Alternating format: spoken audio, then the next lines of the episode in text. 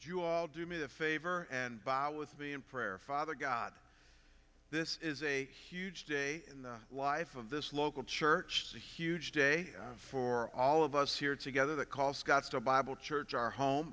And God, as we've been hoping and praying and planning for years, we want to deflect all glory and honor and praise to you, as those two songs just did, for what you have done in 50 years of ministry here at Scottsdale Bible Church.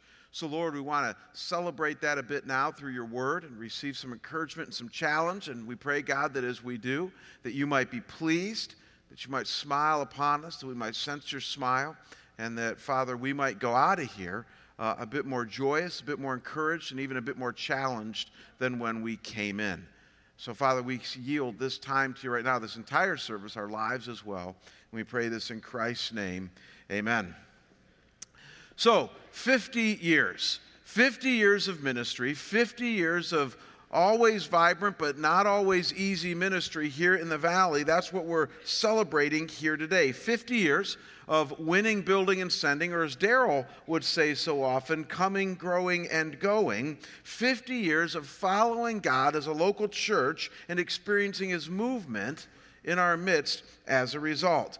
And as many of you know, we've chosen to celebrate God's goodness as well as challenge ourselves in the present and for the future by pausing a few times this year and allow the words of Jesus to the seven churches of Asia Minor as contained in Revelation 2 and 3 to encourage and challenge us. Uh, we're going to be doing other series of messages this year, but we're going to pause at key times throughout this year and allow the seven messages to the seven churches in Revelation to speak to us. And as you also know, we've asked our five previous senior pastors to come to us throughout the year and to each take a section of Revelation and share with us the encouragements and the challenges. So, Jim Borer, our founding pastor from 50 years ago, is going to be with us here in just a few weeks in February. Sherrill Babb in March, Don Sunukjian in May, and then Darryl DelHousaye in September, though you're going to see him before then, and then Larry Anderson in October.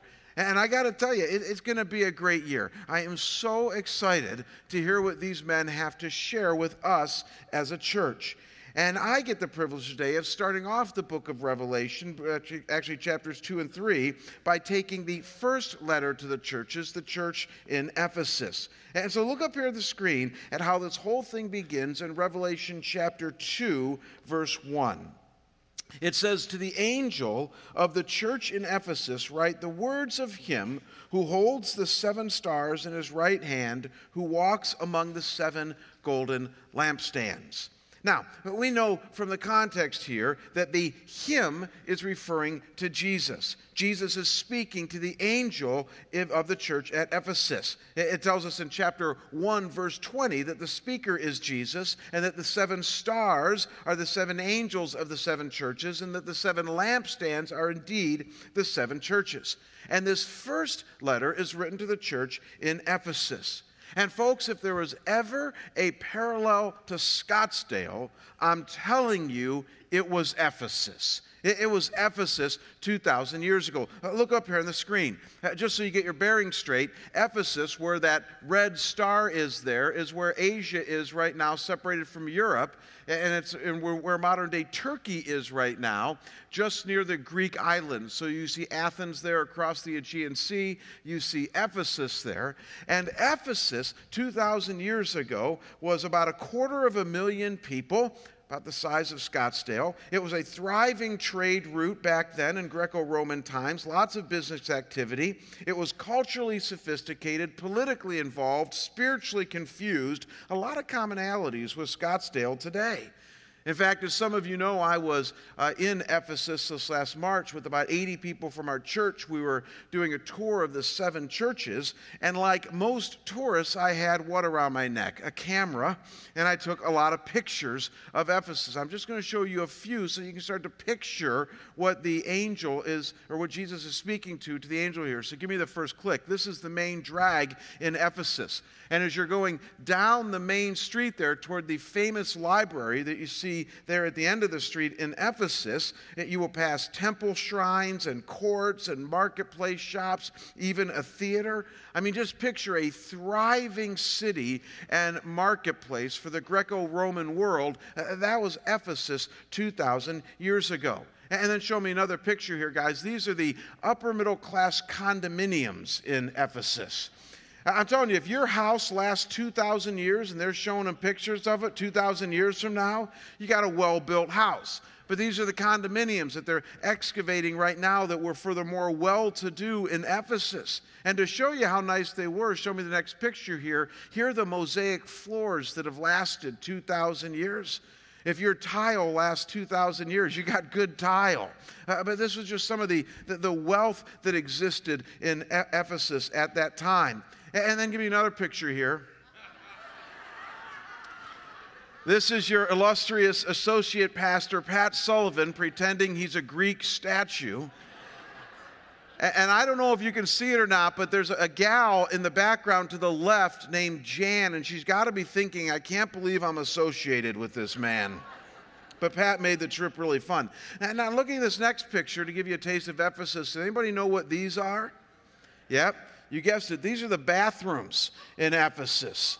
Uh, this was before they invented stalls, which I'm convinced led to the downfall of the Roman Empire. And, this is our group. I asked them all just to, to, to sit on there. You see Pensy Culver and the others there, and, uh, and we took a picture of us in the bathrooms at Ephesus. And then, probably most, breath, most breathtaking at Ephesus, show me another picture here, is the famous stadium. Uh, this is a famous stadium uh, built into the hill of Mount Pion there in Ephesus, and it seats 25,000 people, and you can hear in every seat what the person is saying without electricity. The acoustics are perfect. It's about two and a half times the size of Scottsdale Stadium, but they had their own stadium back then. And then the last picture is here, this is us at the stadium being taught by one of my mentors for 25 years, Lud, my pastor from where I came from. And he's teaching us in this stadium about Paul the Apostle and his journeys to Ephesus. And, and, so you start to, to get the idea just from these few pictures. A thriving city full of life and activity, full of haves and have nots, a politically active, spiritually diverse, culturally cutting edge, well educated in Greek philosophy city. And we know from Acts chapter 18 and 19 that Christianity was brought to Ephesus probably around 52 AD, maybe through the ministry of Aquila and Priscilla, and that Paul the Apostle spent two years in Ephesus establishing the church, complete with solid teaching, discipleship training, and then setting up elders to carry on the work after he left. And it was quite a ride for them. In those early days, they had to learn truth and doctrine associated with their newfound faith in Jesus Christ and how it related to the Old Testament. They had to learn to be unified and loving. If you've read the book to the Ephesians, you know that that's the theme in that book, in the midst of a very, very confusing and not so friendly culture. And they had to learn to reach out to the Romans, to the Greek, to the Jews, to all the diversity in the culture around them.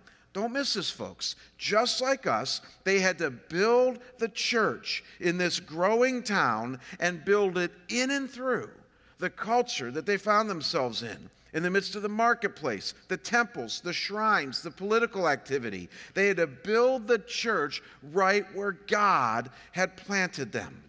And what you need to know is that for the last 50 years, this is precisely what Scottsdale Bible Church has been doing. I'm telling you, the parallel is amazing when, you do a parallel to what happened in Ephesus. Now, before we read on in Revelation 2, the words to this church, I want to review a little bit the early years of our church. And to help us do this, our 50th anniversary leadership team has spent months putting together what I think is an amazing video documentary, and we've broken it up into two parts the first 25 years and then the last 25 years. And so look up here on the screen now, and let's all get a taste of the early years of this church that we call home.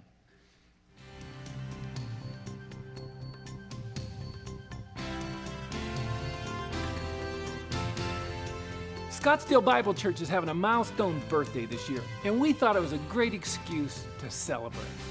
50 years ago this week, a handful of couples gathered with their kids, their Bibles, and their deep devotion to the Lord Jesus for the first official worship service of Scottsdale Bible. Today, we officially mark the beginning of our church's 50th anniversary celebration.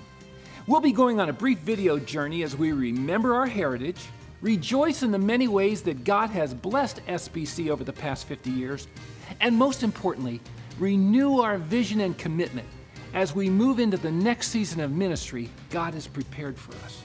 Scottsdale Bible Church has enjoyed a rich spiritual journey because from the beginning it was built on values that kept us dependent upon God and trusting in Him for our future. Values like an absolute and unwavering commitment to the teaching of His Word, passionate and relevant worship, stability through elder leadership, and the deliberate outreach of the gospel into the world. I have a feeling, however, that the 7,000 people who worship here each Sunday would be quite surprised to see how far God has brought this church in the five decades since it began. In fact, SBC was founded when 13 people from Biltmore Bible Church met together in a private residence in what we now refer to as South Scottsdale. There were a group of us from Scottsdale who were attending a church called Biltmore Bible Church. And we thought, gee, this, at that time, Scottsdale and Phoenix were eight miles apart. And we thought, gee, wouldn't that be wonderful to have a church like this in Scottsdale? They felt called by God to plant a church on the east edge of Phoenix in the growing bedroom community of Scottsdale. This small congregation quickly grew, causing it to move from meeting in a home to a school, then a women's club, before settling down in March of 1962 at the Scottsdale Masonic Lodge. It was also during these early days that Scottsdale Bible Church chose its name. Joe Smith, who was our chairman of the board, went to the bank and he wanted to make a deposit for the church.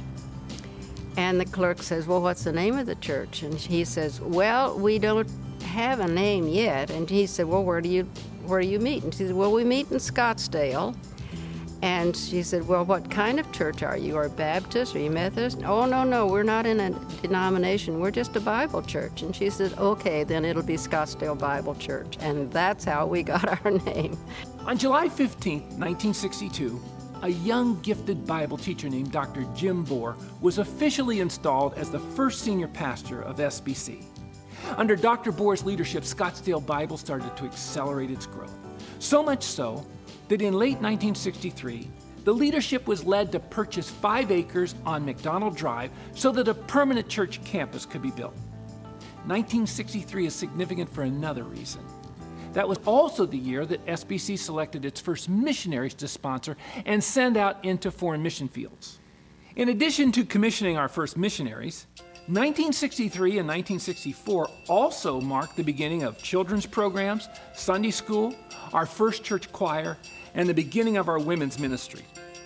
In 1967, in conjunction with the construction of the educational building, Sherrill Babb was hired as SBC's first youth pastor.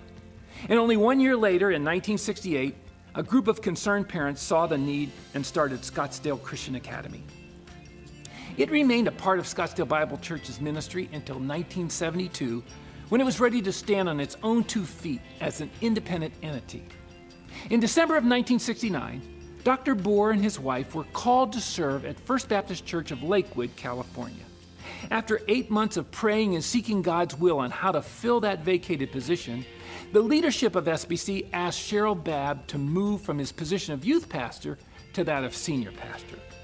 Sherrill held that position until late 1971 when he returned back to his graduate school to complete the course requirements of his doctorate.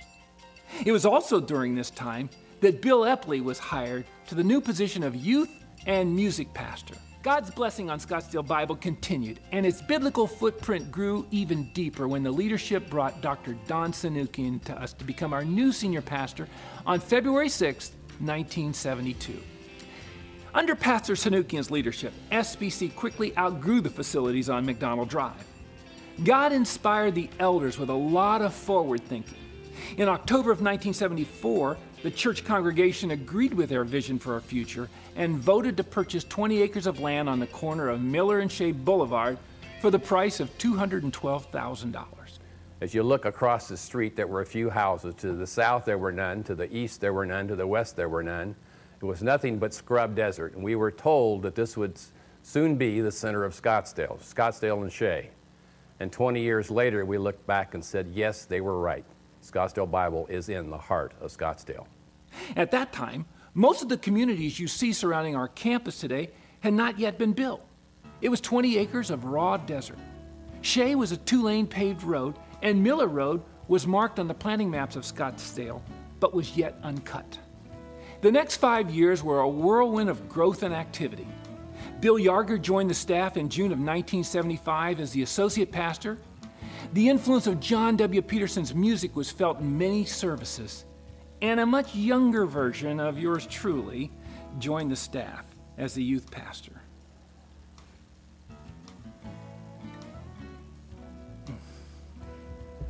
In 1978, the decision was made to sell the McDonald Drive site to Temple Solel.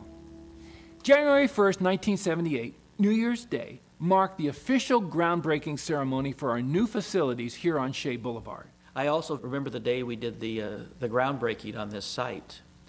There were no streets running north and south off of Shea, uh, east of uh, Scottsdale Road till Hayden.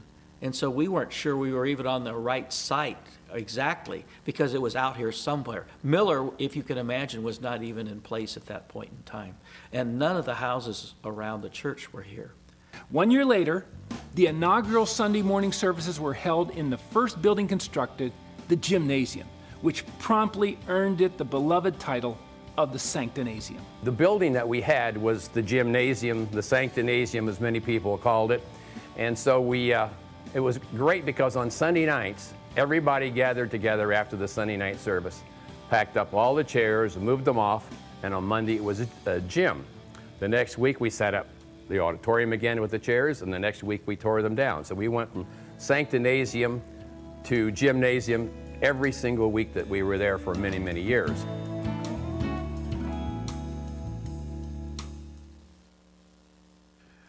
I don't know about you guys, but it kind of makes me wish that I was there.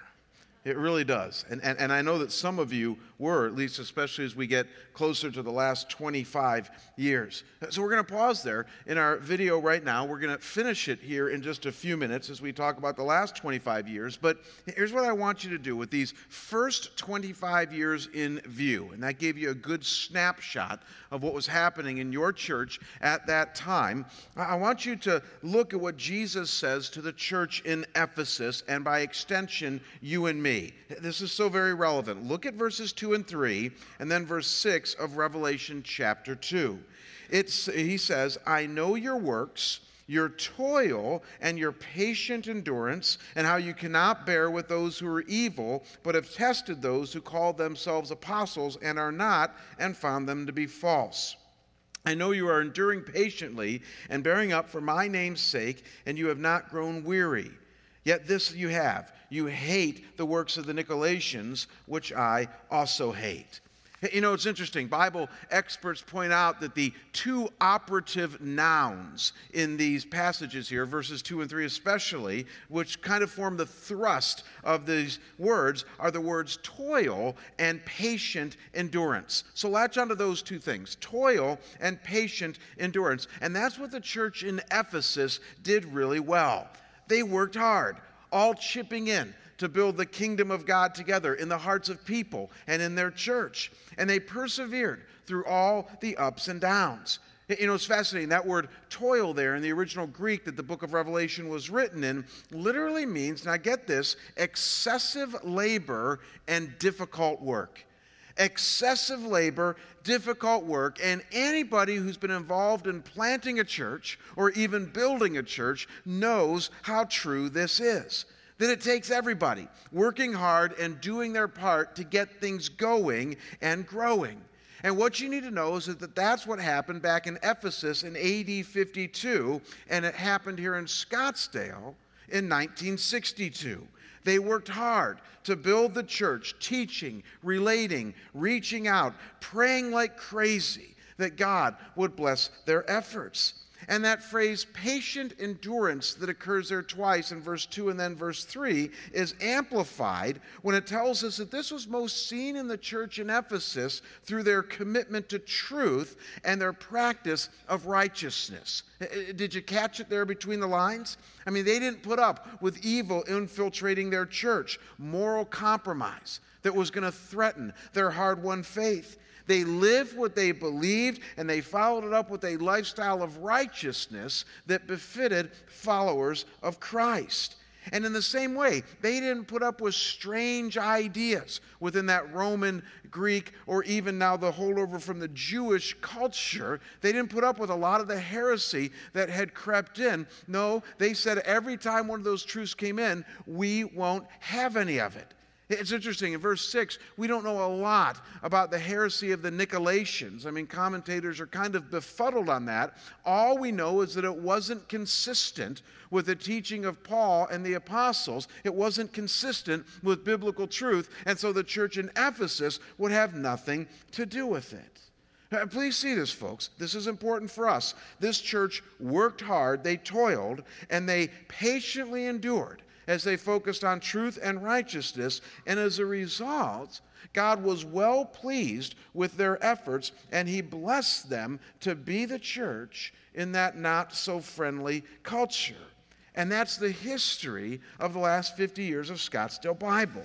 As you just saw, lots of people before you and me worked hard and they patiently endured, building this place with a lot of truth, a lot of love, and a lot of faith so that you and I have the church that we have here today.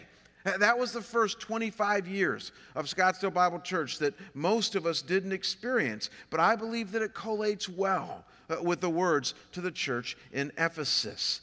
And then, and only then, after all this hard work and perseverance, the growth years began for, the, for Scottsdale Bible Church. Uh, right around the end of the 1970s, if you look at the numbers of our church, our church started to take off kind of like a runaway train. It began to grow in a fashion that nobody had planned for and that nobody had predicted.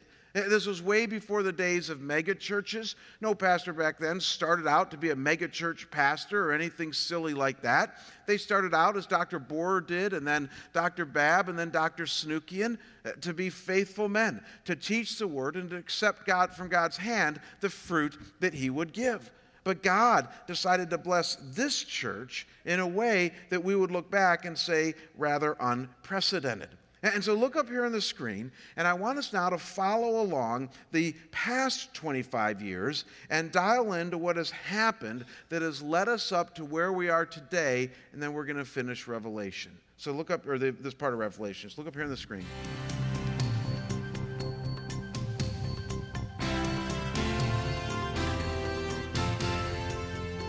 So Scottsdale Bible had a new address and a big new home in which to worship. The momentum of God's work through this church was moving towards warp speed.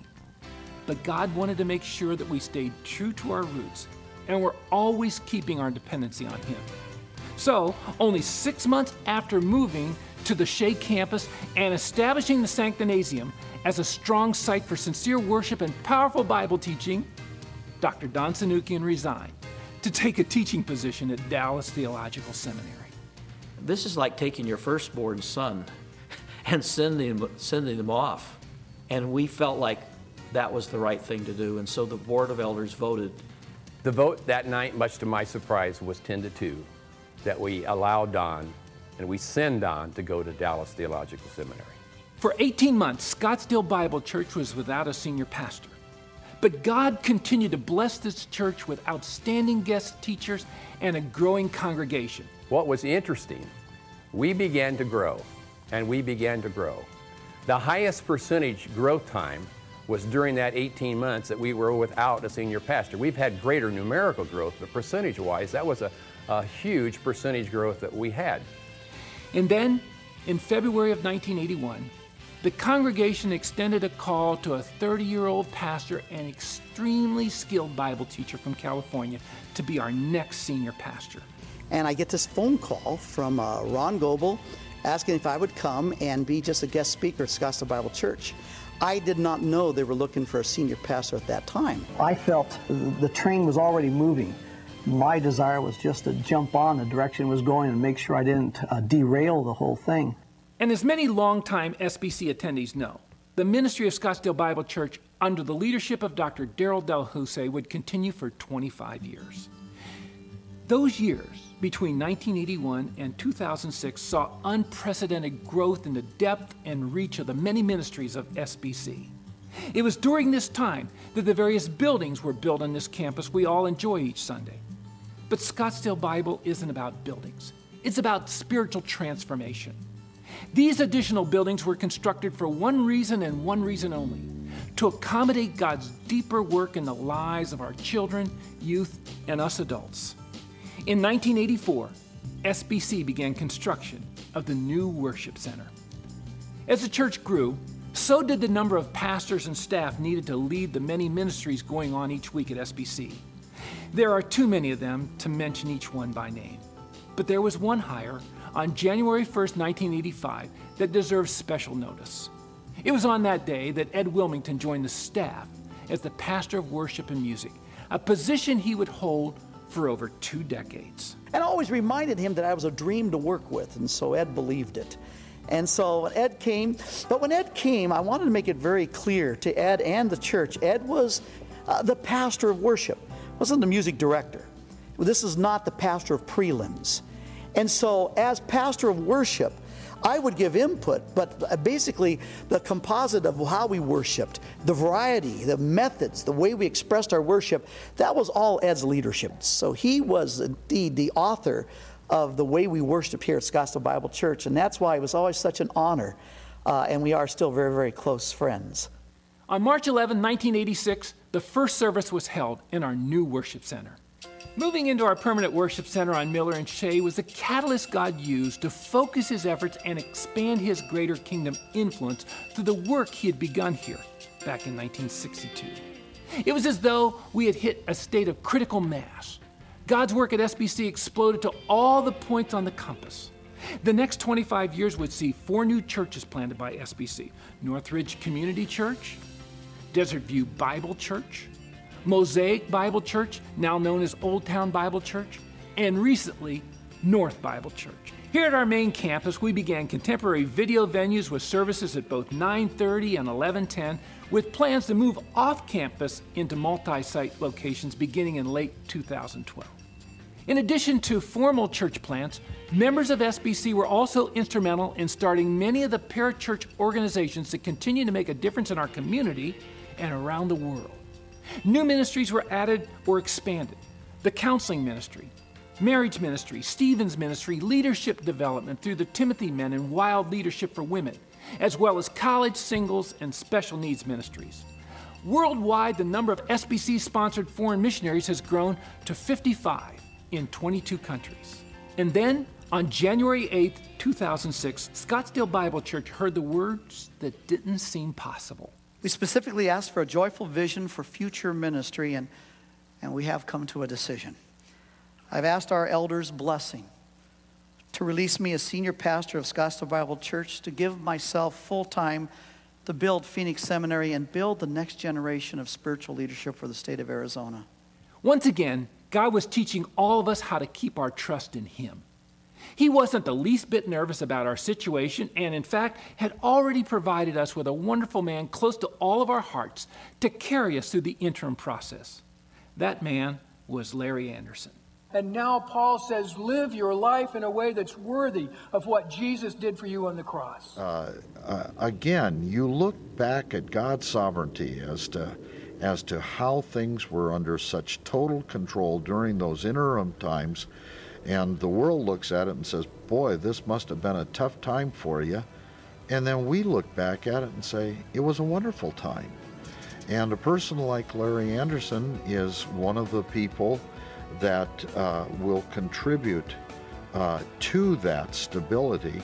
And God slid him into that position at exactly the right time. God used Larry to refocus our staff and bring calm, grace, and stability to our search process. Our national search for our next senior pastor took our search committee to Chagrin Falls, Ohio. It was there that we were introduced to our sixth and current pastor, Jamie Rasmussen. No, in all seriousness, I, uh, I thought long and hard about what this day means for myself and for Scottsdale Bible Church. And I don't know about you, but I feel very humbled and I feel very honored. What a gift it's been to have Jamie as our senior pastor these last few years. His continued commitment to the Word of God and to disciple making and to renewing our sense of passion for lost people in the community and world around us we really do have a sense on the elder board, and I think amongst the pastoral staff as well, that the best years of Scottsdale Bible Church are yet to come. And he is working so diligently to help us to see that vision, to pray through it, and to find God's plan for the next 50 years for Scottsdale Bible Church. There's really no way in the short time we've had here today to pay justice to all the SBC members, elders, lay leaders, and staff who helped shape Scottsdale Bible into the church it is today. And there are so many wonderful people who graced us with their love over the past half century, who we've had to place into the arms of God. Their lives wrote a lot of this story too. Our past laid a solid foundation for our present. And who we are today and what God is wanting to do with us, to us, for us, and through us will frame the story of our future. Today marks only the beginning of our 50th anniversary celebration. We have special events planned throughout the year, culminating in one all church service on October 28th at Westworld. Please join us throughout 2012 as we remember, rejoice, and renew ourselves to God's calling for Scottsdale Bible Church. I, I, don't know about you folks, but it's, it's hard for me to take all of this in, isn't it? I mean, we're trying to condense 50 years in God's timeline and how He made this world into 16 or 17 minutes of video that you just watched in two different parts. And we're trying to celebrate what God has done, as well as for those of us who are more newer to Scottsdale Bible Church, to try to give you a, a deep appreciation of what the Lord has done in and through this church that you now call home over the last 50 years. And one of the thoughts that hit me this week that I, and I want to be careful I say this, but it, it, was, it was a profound thought for me, is that, you know, I've been a Christian 30 years and a minister for about 20 years now, and I've been involved in a few different kinds of churches, and I've, and, I, and I've been, uh, you know, known a lot of different churches since I became a Christian. And there are so many churches that I've been involved in and that I've known that would be very difficult for them to celebrate their history. I, I, I, know that sounds negative, but some of you have been in churches like that too, where there have been so many train wrecks, so many difficult times, so many things that you're embarrassed about or that you're ashamed about that you don't really feel like putting together a 50 or 75 or 100 year history of the church without stumbling over a bunch of things. And what hit me this week about your church, about our church, is that though we have had some very difficult times over the years, it's amazing how all 50 years, now don't miss this, have been bathed in the blood of Jesus Christ have been bathed in his forgiveness, his grace, his movement, his hand. So even during the very difficult times, we look back now and we say, only God. We say we see his hand and his movement in the midst of all of that. And so here we are today, able to celebrate 50 years of ministry in this valley. I, I, just think it's a unique thing and a profound thing to be able to celebrate God's blessing this way. And yet, here's a second thought that hit me, and this is the one I want to leave you with, and then we're going to do some things as we, uh, as we wrap up here. And, and that is that with great blessing, comes great responsibility. Do we all understand that? It, it, with great blessing comes great responsibility. We, we, tend to think it's the other way around. We tend to think that with great responsibility comes great blessing. You know, you work really hard, you do a lot of things in life, and, and God will bless you. Well, that's true, but the scriptures actually reverse it on us and say that when you're blessed by God, He then puts a stamp on you that says, I now expect great responsibility out of you. You're saying, where's that? Glad you asked. Luke 12, verse 48. I don't have it on the screen, but Jesus said, To everyone to whom much has been given, much will be required. Uh, Jesus made that really clear. And so, with the great blessings and words of encouragement that God poured out on the church in Ephesus, remember that's what we're tying this to this morning. Now, look with me at the words of challenge that were given to this faithful, persevering, truth oriented church as well. The words of challenge that I want you and I to heed today. Look at verses 2 and to 4. The angel says, or Jesus says, But I have this against you that you have abandoned the love you had at first. Remember, therefore, from where you have fallen, repent and do the works you did at first. If not, I will come to you and remove your lampstand from its place unless you repent. Now, I know that these are ominous words. There's no way around that. But as you're palating these words, don't miss the profundity of this challenge because I believe that if we will allow these words into our hearts and our minds today, to at least speak to our hearts and our minds, then they will prove very relevant and friendly to us. In the midst of focusing on truth, righteousness, morality, and persevering, the church in Ephesus had very simply lost its focus on love. And we assume it means love for God and His Son Jesus and love for each other. That's the context here.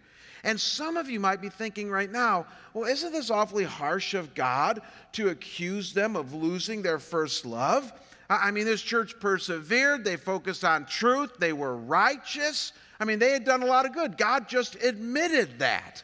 And isn't it also true that love is shown when one focuses on truth and morality and righteousness and hanging in there? I mean, didn't they demonstrate their love through these things? That's how some people might push back on this.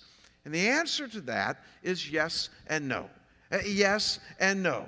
I mean, certainly love is built upon truth, and certainly love will express itself at times through moral behaviors and righteousness and the like. But as you and I learned last week, love in its essence is a relational, personal activity most seen in how you interact relationally with God and others. It's an interpersonal entity that involves the heart as well as the will that, that involves your emotions as well as your thoughts. And that's the point here, folks, is that Jesus is telling this church that in the midst of all of her toil and hard work and perseverance, she lost her edge. She lost her passion, her relational dependent love when it came to Jesus Christ and those around her. As the famous Bible teacher William Barclay would put it, I read this in my study this week. This was cool. He said, Heresy hunting had killed love, and orthodoxy had been achieved at the price of fellowship. And if there's anything I need you to see today, is that what happened to the church in Ephesus is possible for any God honoring, good, righteous, truth oriented church. It is. It's so easy in the midst of working hard and persevering and doing all the right things to actually get it wrong. Doesn't that scare you a little bit? It, does for me. I was going to do an exercise I'm not going to do, but, but just maybe in your mind's eye pictures. I was to ask how many of you would want to have a well done, good, and faithful servant when you eventually die and go to be with Jesus? But I think I know the answer to that. In this service, it'll be about 100%. It'll go down a little bit throughout the day, but in this service, it'll be about 100% eh, because you guys love your church, you love your Lord Jesus, and, and, and you want a well done, good, and faithful servant. What I need you to see out of Revelation here is that the well done, good, and faithful servant isn't necessarily tied to hard work. It's not necessarily tied to perseverance. It's not necessarily tied to morality, always doing the right thing. It's not necessarily tied to your righteousness. Uh, uh, that the well done, good, and faithful servant is tied to your love. It's tied to the affections of your heart and to whether Jesus Christ takes first place in your life in a relational sense each moment of each day. This church had lost their first love, that vibrant, relational, interactive, and personal activity that got them into the game in the first place. And so, hard work and perseverance and righteousness and truth, as indispensable as all of this is, can actually rob us of the most important thing if we're not careful our faith relationship with Jesus and our interactive love with those around us.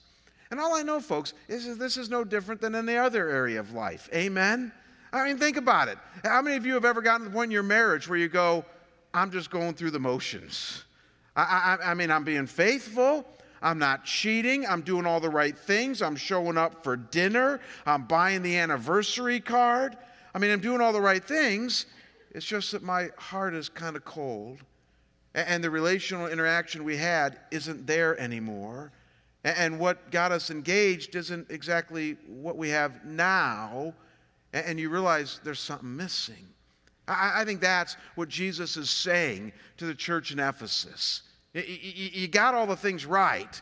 It's just that there's something cold in your love. There's something cold in your heart. You're no longer in love with me. You're in love with the work. You're in love with the righteousness. You're, you're in love with the game. But you're not in love with me. And I have that against you. And what's interesting here, folks, is that the result of losing and or forgetting one's first love is not a loss of salvation, and it's not God abandoning us or anything like that. Isn't it interesting? It doesn't say that. No, it says the result of losing your first love is a loss of usability in the hands of God. It's our witness that is lost. It becomes greatly diminished or non existent. So Jesus says there in verse 5 that the result will be, and I quote, to remove your lampstand from its place so, what does a lamp do? The brightness and the power of the witness, the ability to build the kingdom and see evident fruit, is what is at stake when love is lost at the expense of truth and morality.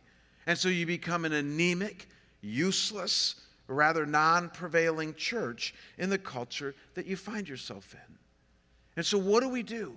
to ward this off? What do we do, even if some of us have found ourselves here? What do we do when this even comes close to happening? One word, and I love this word. Many Christians are threatened by this word. I love it.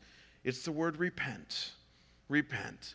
Uh, the word repent is actually a very friendly Christian term. All it means is that you're going in a direction of destruction. You're going down the wrong road, and God wants you to do a 180.